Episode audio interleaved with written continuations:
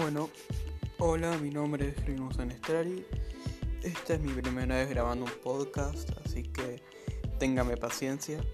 Eh, bueno, eh, a mí me, algo que me gusta mucho es eh, analizar, ver películas de superhéroes. me gusta Star Wars, pero lo que más me gusta es analizar el trasfondo, sobre todo el trasfondo o el mensaje político, sociopolítico social que quiera dar este, que quiere dar el director, eh, el productor, o a veces los propios actores, con lecciones morales y todas esas eh, enseñanzas, ¿viste? Y bueno, em, para comenzar esta vez, tenemos a la famosa trilogía precuela de la saga Star Wars. Como todos ya saben, y si no, entonces estás muy perdido, eh, Star Wars se estrenó por primera vez en los 70, a finales de los 70. Eh, teníamos a un director, a un productor, mejor dicho, George Lucas, un joven ambicioso que, eh, bueno, parecía no tener futuro en la vida y porque, eh, por ciertas razones económicas, pero que gracias a Star Wars se ganó un nombre, se ganó un lugar entre, bueno, podemos decir los grandes hombres de la industria del cine, ¿no? Spielberg, Nolan. Eh, pero bueno, digamos que la, eh, la trilogía original, es decir, lo que, lo que hoy en día llamamos episodios 4, 5 y 6, es una trilogía recordada con mucha, mucho fanatismo, ¿no? A ver, yo me vi esas películas y son, son buenas. Es una narrativa simple, pero que funciona. O mejor dicho, en su momento funcionó más bueno, ya lo vamos a ver más adelante. Lo interesante es que después, años después, cuando se estrenó episodio 1, eh, la gente, los fans habían, habían ido al cine con mucha expectativa de, wow, vamos a ver más, tenemos a este tipo, tenemos a Darth Maul, este tipo con doble sobre luz, vamos a ver a un joven Obi-Wan, a un Anakin adolescente o niño, como terminó siendo. ¿Y qué pasó? Salieron del cine la mayoría muy, muy decepcionados hasta, hasta con, furia, con enojo, con bronca eh, hacia el propio creador de la saga que antes, antes se glorificaban y ahora querían linchar, ¿no? que, o, o, o, menos, o, retar, ¿viste? Como si él no supiera cómo dirigir las películas. Bueno, después vino eh, episodio 2, el ataque de los clones, que bueno, peor, peor que el anterior. Y esta sí podemos decir que fue una mala película por razones. La trama romántica fue un desastre. Eh, parecía una relación tóxica el hecho de que Padme supiera que Anakin había matado todo un pueblo de Tusken Raiders. Eh, la relación entre Anakin y Obi-Wan es muy, está muy mal trabajada a pesar de, a pesar de que de que los actores le ponen le ponen garra la actuación no, no basta los diálogos son muy flojos eh, todo es muy, muy mal trabajado. Y bueno, eh, el título ya, el, el, ataque de los clones, eh, solamente hace referencia a, la último tramo de la película, ¿no? A justamente el asalto del ejército clon al planeta Geonosis. también el, de desarrollo del maestro Yoda, que ya venía con un problema desde episodio 1. bueno, pudimos ver por primera vez a, al, ex aprendiz de Yoda, del conde Dooku, que es un Sith, pero también lo vimos combatir con Sable Luz, pero nada más de lo habitual. Después llegó el, episodio 3 y que cambió todo, que, fue el puente que terminó de encajar entre la época de las precuelas y los sucesos que llegarán al episodio 4, es decir, a, una, nueva esperanza. Ahí no solo vemos la caída al lado oscuro de Anakin, sino que también vemos cómo cae la república, cómo cae la democracia, cómo la democracia, por fuerzas internas e individuales, termina sucumbiendo ante la corrupción, ante la, ante la desesperación, y se convierte en, todo lo que, lo que juró una vez destruir, es decir, se convierte en el imperio galáctico más poderoso de toda la historia, como dice Palpatine. y, bueno, eh, también vemos cómo eh, eh, el camino trazado que llevará a, a episodio 4. Ahora, obviamente se puede criticar mucho.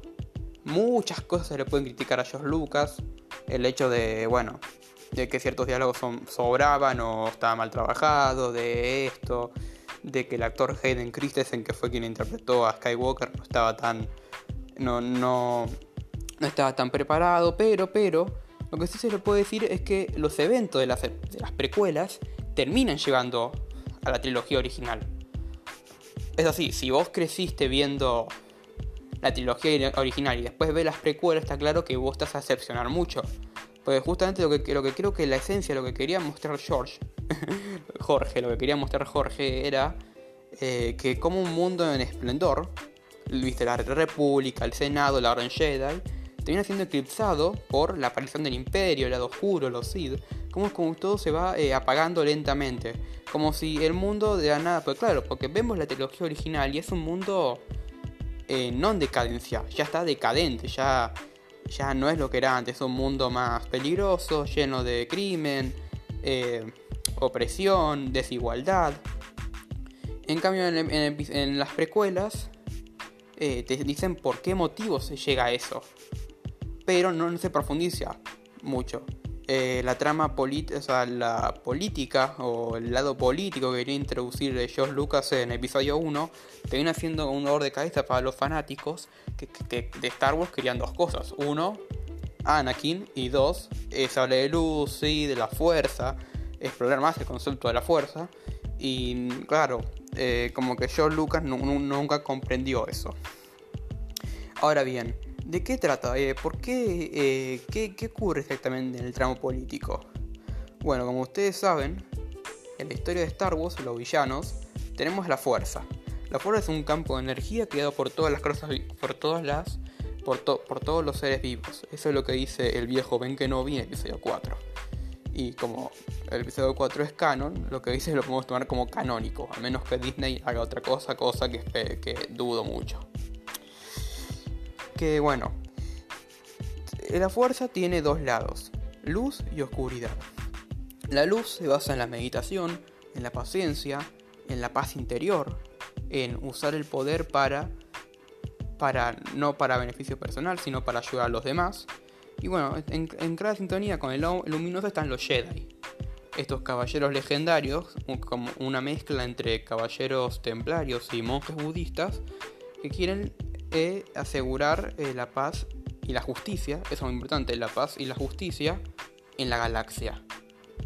Por el otro lado tenemos los opuestos a los Jedi, los Sith.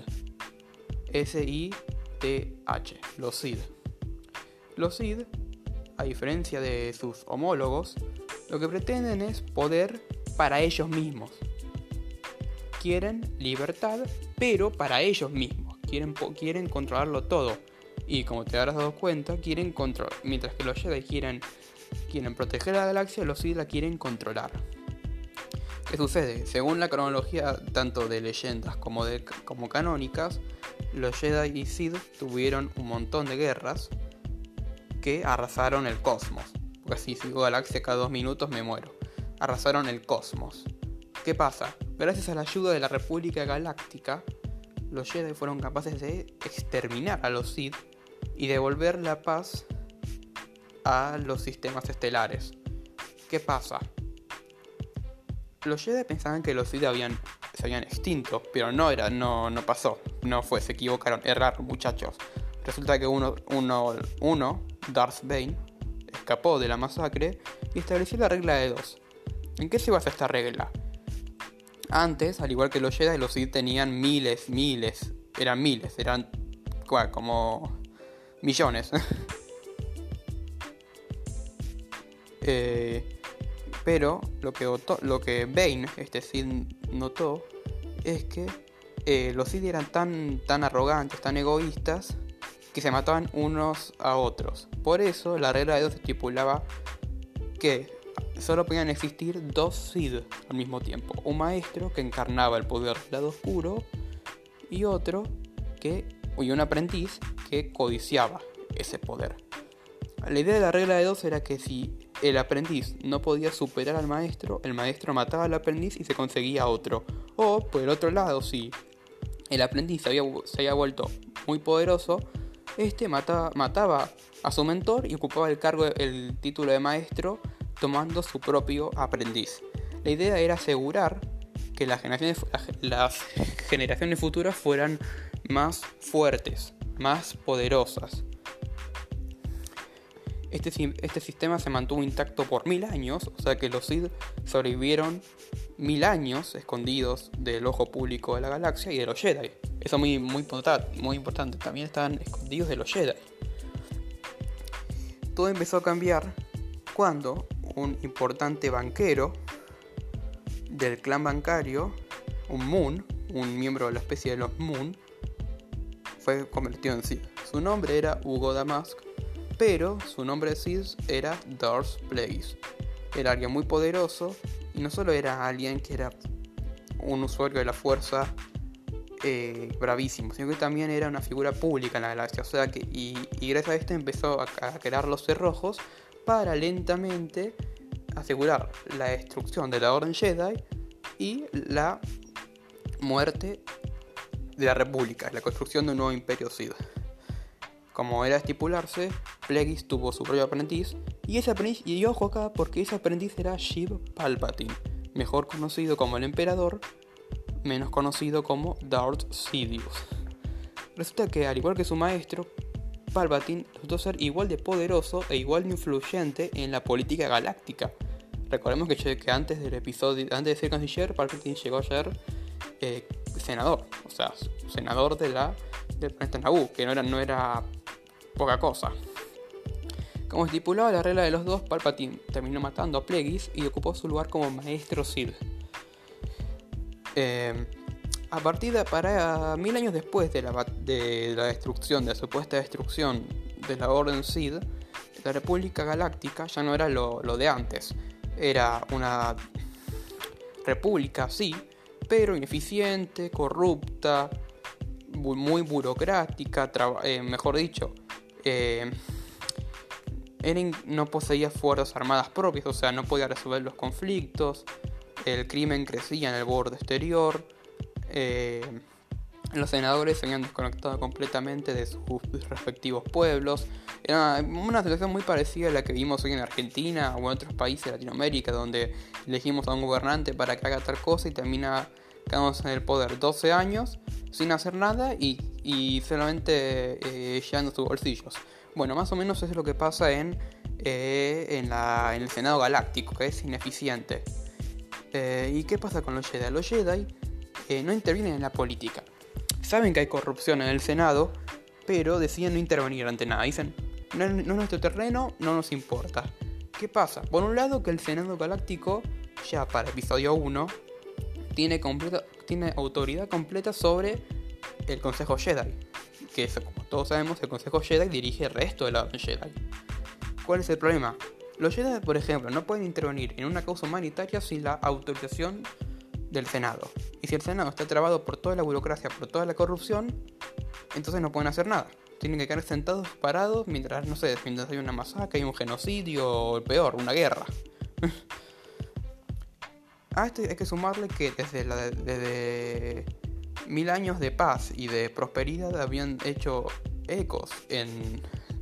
habían hecho fisuras en la orden. Los Jedi se habían vuelto muy dogmáticos, muy cerrados, muy apáticos. Hasta el punto de que Obi-Wan Kenobi, escucha, Obi-Wan Kenobi, en el episodio 1, cuando encuentran a Anakin, dice, encontremos otra forma de vida inútil, ¿no? Como diciendo, eh, somos Jedi, tenemos más, más fuerza, tenemos la fuerza y por somos más importantes, ¿no? Hasta, hasta, ese grado habían llegado los Jedi de la corrupción, porque entender que la corrupción no es solamente algo monetario, ¿viste? No es que si un político desvía fondos para su bolsillo, no, también es la corrupción moral de, de, qué tan desviado estás y eso. ¿Qué empezó a pasar? Por un lado que los Jedi, eran cada vez más débiles en la fuerza. Es decir, por, esta razón eran incapaces de sentir a los Sith en la fuerza. Porque justamente ellos mismos están haciendo más débiles, menos hábiles. Y por el otro, que gran parte de la galaxia empezó a ver a, los Jedi como, no como guardianes de la paz, sino como agentes judiciales de la República que venían a arruinarlo todo, esto y lo otro. Esto es un dato muy importante porque será vital para la destrucción de la orden más tarde. ¿Qué pasa? En todo tenemos ejemplos como, como, el, planeta Tatooine. Tatooine supuestamente está dentro de la República, pero tenemos a un, lord, a un, criminal como Java del Hutt que controla, controla el tráfico de armas, de droga, de todo, de especias, se dice en Star Wars, pero es lo mismo, es droga. Y, la República no hace nada. Eh, o sea, y los Jedi tampoco pueden hacer nada porque eh, creen que la República es lo mejor para la galaxia, aunque en realidad no lo es. Con esto lo que voy es que ya desde el episodio 1 nos muestran esto. Vimos una orden Jedi cerrada, con nulo contacto con la realidad, que sigue ensalzando en sus glorias pasadas. Pero, o sea, saben que pasa algo, pero aún así desisten. Desisten de hacer algo. Y por el otro vemos al Senado incapaz de hacer, cualquier cosa. Y bueno, esto ya es, es el, comienzo del fin. Cuando Palpatine toma el poder, como Palpatine se convierte en canciller después de la crisis, es el comienzo del fin. No solo para los Jedi, sino también para la República como ente social. Porque a partir de ese momento Palpatine va a empezar a acaparar cada vez más poder con la excusa de justamente de acabar con la corrupción. Y bueno, es como un castigo, ¿viste? Como que el pueblo tiene estos líderes no porque eh, quieran o porque los eligieron, sino porque es lo que merecemos, ¿viste? Como que debemos elegir mal. Pero volviendo al tema principal. En el episodio 1, cuando hay un personaje muy importante, que no es Obi-Wan, es Qui-Gon Jinn, que es interpretado por Leon Nilsson. Es un personaje muy interesante porque a diferencia de otros Jedi, que están completamente ajenos a la vida de, los ciudadanos de la República, Qui-Gon es alguien que nace en Coruscant. Es alguien que nace y que por lo tanto, al haber, al haber crecido en, los barrios bajos, conoce la variedad, o sea, va, crecer no, pero como estuvo en un principio en contacto con toda esta vida, eh, él sabe que todas las especies son igual de. tienen la misma igualdad y esas cosas. Cuando lo llega lo traen a una edad muy muy corta y comienza a entrenar, a pesar de todo, él es entrenado por el maestro Dooku, que a su vez fue el padawan del maestro Yoda el pequeño verde, para que nos entendamos. Cuando cae la... ¿Qué pasa?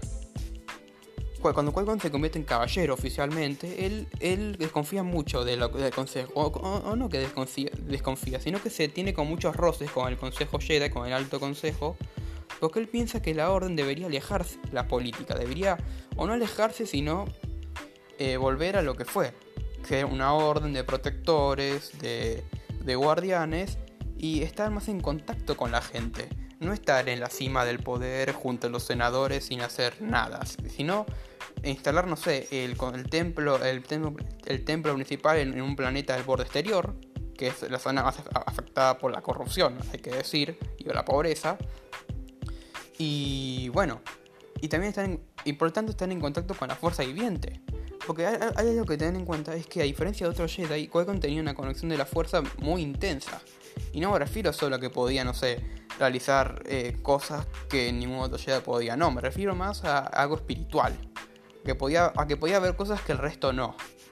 Era como, ¿y qué pasa? A pesar de que también alcanzó el título de maestro, hay que entender que alcanzó, fue tanto caballero como maestro, eh, nunca pudo ocupar un asiento en el Consejo Jedi justamente porque era, su ciudad era muy hay que decirlo, eran muy radicales para, lo que, para los conservadores dentro de la orden y de la república.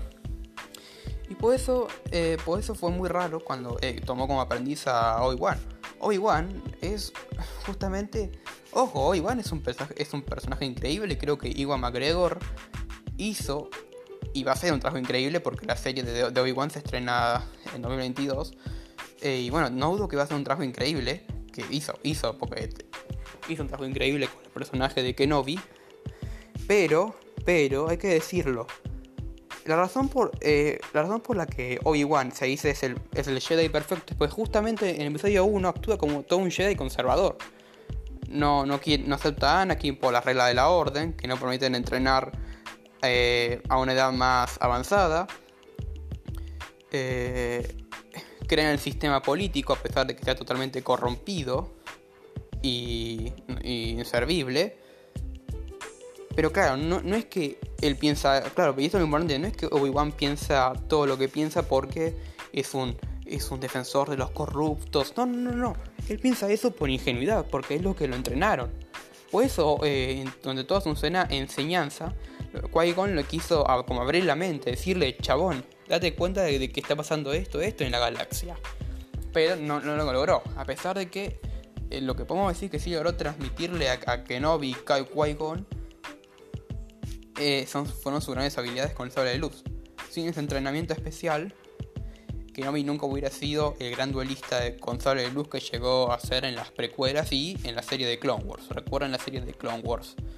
Eh, bueno, llega episodio 1, pasa todo lo que pasa, ¿y qué pasa? Con la muerte de Qui-Gon, el destino de, Anakin queda sellado, porque por algo, por algo, a final del episodio 1, eh, terminamos con, o no, una de las últimas escenas es el funeral de Qui-Gon como se quema. Porque justamente al morir Qui-Gon muere la esperanza de Anakin de convertirse en, el elegido. O no convertirse, sino en convertirse en un, en un a, su máximo potencial. Por eso es como que es muy eh, poético cuando episodio 1 termina con la muerte de, de Jin y la trilogía original termina con el funeral de Vader, como diciendo que eh, al final de todo, Vader, se, como todos sabemos, Vader se, redime. Se redime de sus pecados, salva a Luke y mata temporalmente al emperador Palpatine. Pero volviendo al tema, ¿qué pasa? Después del episodio 2, eh, se nos va a entender que un montón de sistemas estelares del borde exterior se, separan de la República, forman la alianza separatista guiada por el conde Dooku, quien fue un ex Jedi que es un ex Jedi y que en secreto es el nuevo aprendiz de Palpatine, y está manipulando todo para crear una guerra. ¿Y para qué? Para que Palpatine pueda centralizar todo el poder de la República y de esta forma, al final del conflicto, crear el Imperio Galáctico y borrar de la faz de, de la galaxia a los Jedi. El plan sale a la perfección. A pesar de pequeños contratiempos, Palpatine consigue dos cosas. Uno, consigue destruir a la República. Y dos, consigue convertir al campeón de la Orden, Anakin, en su nuevo aprendiz matando a Dooku. Esto es lo importante, porque hay que entender que después del episodio 2, Anakin se convierte en caballero Jedi y según el Ononet, es apodado el héroe sin miedo, por la cantidad de victorias militares que tuvo durante el conflicto, durante el, conflicto militar, contra los separatistas, contra los ejércitos droides.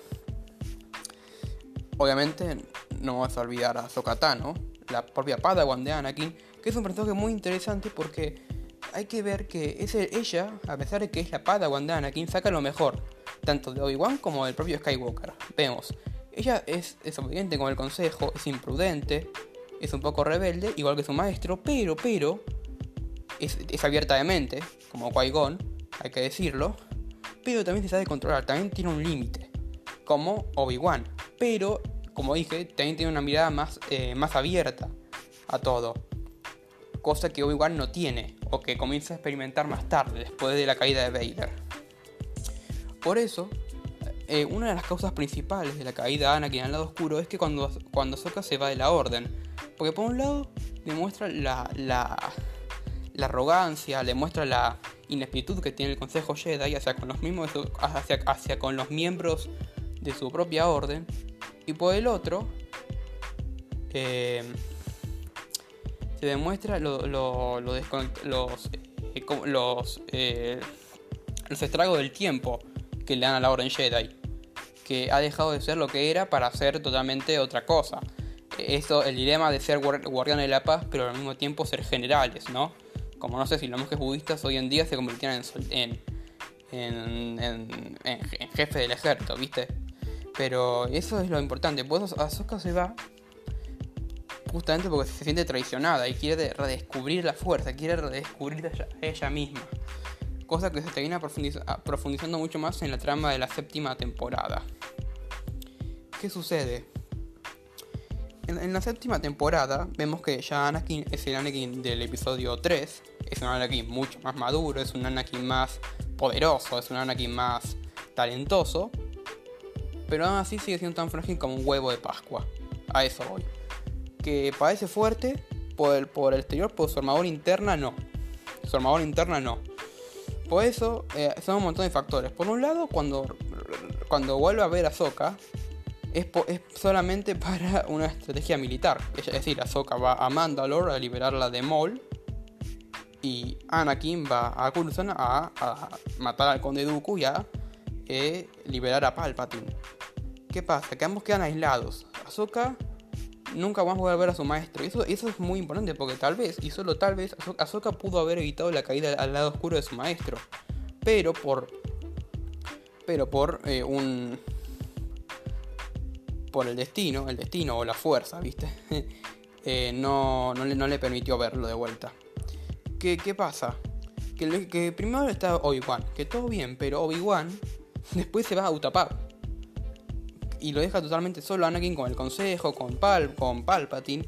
Y ahí es cuando ahí termina cayendo el lado oscuro, con sucumba a su peor lado y se ejecuta la Orden 66, que termina por sellar el destino de, los Jedi. Que vemos como los ríos clones, soldados leales, soldados que dieron la vida, que, porque los, un montón de clones murieron durante la guerra de los clones, eh, dieron su vida por, por, una, república, una república que en realidad no existía, o que ya no existía, y bueno, fue todo un desastre. Bueno, más de 10.000 caballeros ya murieron y no sé cuántos clones. Bueno, pero fue un desastre.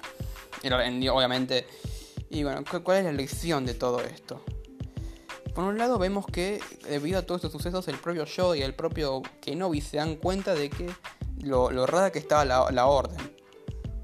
Lo, lo dogmática estaba, que, se había vuelto. Por eso eh, Yoda en el episodio 5 acepta entrenar a un Luke de 22 años. Porque se da cuenta de que, de que la, edad no trae sabiduría, la experiencia trae sabiduría. Y eso creo que fue el mayor error que, cometió Yoda. Eh, porque, por ejemplo, en la, en la, sexta temporada vemos como espíritus de la fuerza guían a Yoda para alcanzar la inmortalidad. Y bueno, una de esas pruebas consiste en enfrentarse al lado oscuro. Y yo todo arrogante dice, ah, pues yo soy un maestro Jedi. ¿Por qué tengo que enfrentarme al lado oscuro? Y claro, ahí te muestra la, gran arrogancia que tenían los Jedi para el final de, la República. Lo, desconectados que estaban. Eh, ahora, si me dicen, eh, por qué me estás contando todo esto? Y porque es todo parte de una metáfora. Por un lado tenemos eh, que a ver, que el bien nunca triunfa totalmente, para siempre. Eh, creo que es lo que querían eh, traer de vuelta con las secuelas, que terminó muy mal, por la mala ejecución narrativa y de personajes que hubo. Pero lo que, lo que querían decir es que el mal nunca, nunca muere, siempre vuelve de alguna manera. Podés, no sé, derrotar a Alemania dos, tres veces, pero al fin y al cabo otro país enemigo va a surgir, otro tirano va a levantarse, va a oprimir a otro pueblo, así pasa. Creo que eso es lo que, lo que quiere interpretar Lucas, pues claro, los Jedi en la época de las precuelas pensaban que el mal ya no existía, que los Sith, que eran el mal, no existían, pero estaban equivocados. Lo peor de todo es que los Jedi, que confiaban en el sistema político, eh, terminaron siendo abandonados y traicionados por este propio sistema. O sea, como, si, como si fueran usados. Porque hay que entender que Palpatine durante 13 años fue, canciller, no emperador, y tuvo bajo su mando a, sus propios enemigos, los Jedi, pero esperó pacientemente para eh, dar eh, la, apuñalada final por la espalda, peor. ¿Me entienden? Por la espalda. O sea, la manera más traicionera de traicionar a alguien es justamente apuñalarlo por la espalda. Y a lo que voy es que eh, creo que si yo Lucas hubiera desarrollado mejor sus ideas de otro modo, eh, o de una manera más, con, más eh, sólida, por ejemplo, The Clone Wars y Rebels no existirían, porque no, no, teníamos, no tendríamos la necesidad, la necesidad de ver, de explicar los, los agujeros de guion que descargan algunas películas o otro material de, de expansión. Hay que entender eso, aunque también hubiera sido malo porque no, tendríamos, por ejemplo, el personaje de Ahsoka Tano, al personaje de los clones, que se profundizó mucho con ellos. Y bueno, creo que lo más importante de Star Wars son las rimas, como dice el creador de la saga. cada rima, cada estrofa eh, genera ecos en otra. Cuando Vader va a recoger el. Los, va a buscar a Zokatano al crucero donado al, final de la séptima temporada y vuelve y, activa su sable de luz eh, azul de su Padawan. Es una metáfora visual muy bella, pero a la vez muy triste, porque vos te das cuenta de que, eh, por ejemplo, en la escena anterior, cuando Ahsoka crea las tumbas falsas para los clones, es, vos te das cuenta que el sol ahí se está poniendo como diciendo que eh, la era de la luz terminó o se está poniendo, justamente porque ya no hay Jedi, ya no hay Senado, solo hay el, el Imperio. Pues por eso se está poniendo el sol en esta escena. Además porque es la tumba, ojo, es la tumba de la guerra de los clones. Porque la serie de Clone Wars termina al mismo tiempo, o sea, termina a la par que la, la episodio 3 como diciendo, este no es solo el final del camino de Anakin Skywalker, es el final de la guerra de los clones, de, Clone Wars, de esta, de esta maravillosa época. Como que todo se apagó, ¿no? Como que en, Clone Wars nos presentan un montón de personajes, de, eh, de, organizaciones, nos muestran cómo funciona el Senado, cómo la corrupción, todo. Y al, con, con, el paso de las temporadas vimos cómo todos estos personajes o, grupos se extinguen, se están extinguiendo, se están o mueren por la guerra, por la traición, hasta que al final, para allá, para el final de la guerra, solo, solo quedan la República, los Jedi y nada más, porque esos van a saber, eso es lo último, porque después se van a morir, se van a extinguir. Esa es una realidad muy buena, y claro, hay que entender que cuando se cambia la escena del Imperio, cuando la escena de Vader en, rodeado por la nieve, esto es una metáfora de la nieve es una metáfora del lado oscuro, porque cuando un, usuario de la fuerza siente el lado oscuro, eh, siente frío, siente un, sentimiento de, de, enfriamiento. Se, se, enfría. Por eso creo que eh, la, nieve es una metáfora de que la galaxia ha sucumbido completamente a la oscuridad y no, no queda esperanza. Pero, pero cuando todo parecía perdido, vemos a Vader encendiendo el sable de su Padawan y el resplandor del sable de Azoka representa dos cosas.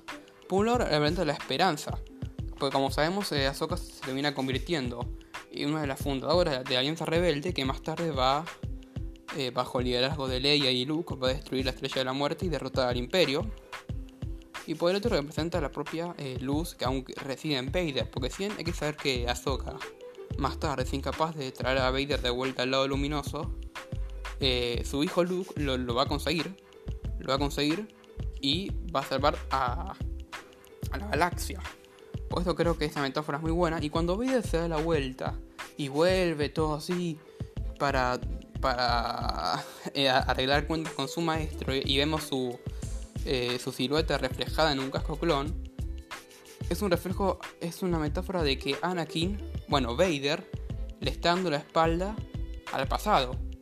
Porque hay que entender que algo muy vital para, para convertirse en Sid es eh, cortar los lazos con el pasado, destruirlo si es necesario. Y cuando Vader ve, a Mora y ve el sable de y ve ese casco de clon, que encima es un casco de la Legión 501 que él dirigía, como Anakin durante la guerra, durante, el conflicto separatista, le decide darle la espalda, como diciendo, ya, ya no es lo mío, ¿me entendés? Ya soy otro. Y como que, claro, como que el casco es una ventana al pasado, una ventana justamente de la guerra de los clones. Y es una metáfora visual muy buena hecha por Dave Filoni y sus eh, co-guionistas. Eh, parece que Dave Filoni, Dave Filoni, sorry. Dave Filoni es como George Lucas, pero no solo con las ideas, sino también como la, manera de, ejecutar esas ideas. Por eso creo que muchos ahora lo ven como el Padawan, justamente de George Lucas. Ojo, a ver, yo no estoy diciendo que es un dios o algo, pero el tipo hace un buen trabajo. Hay que decir, el tipo hace un buen un trabajo a puta madre. Tenemos la serie Soca en progreso, tenemos eh, The, Bad, The Bad Batch, tenemos todo. Y bueno, eso es todo, compañeros míos. Y recuerden que la fuerza los acompañe.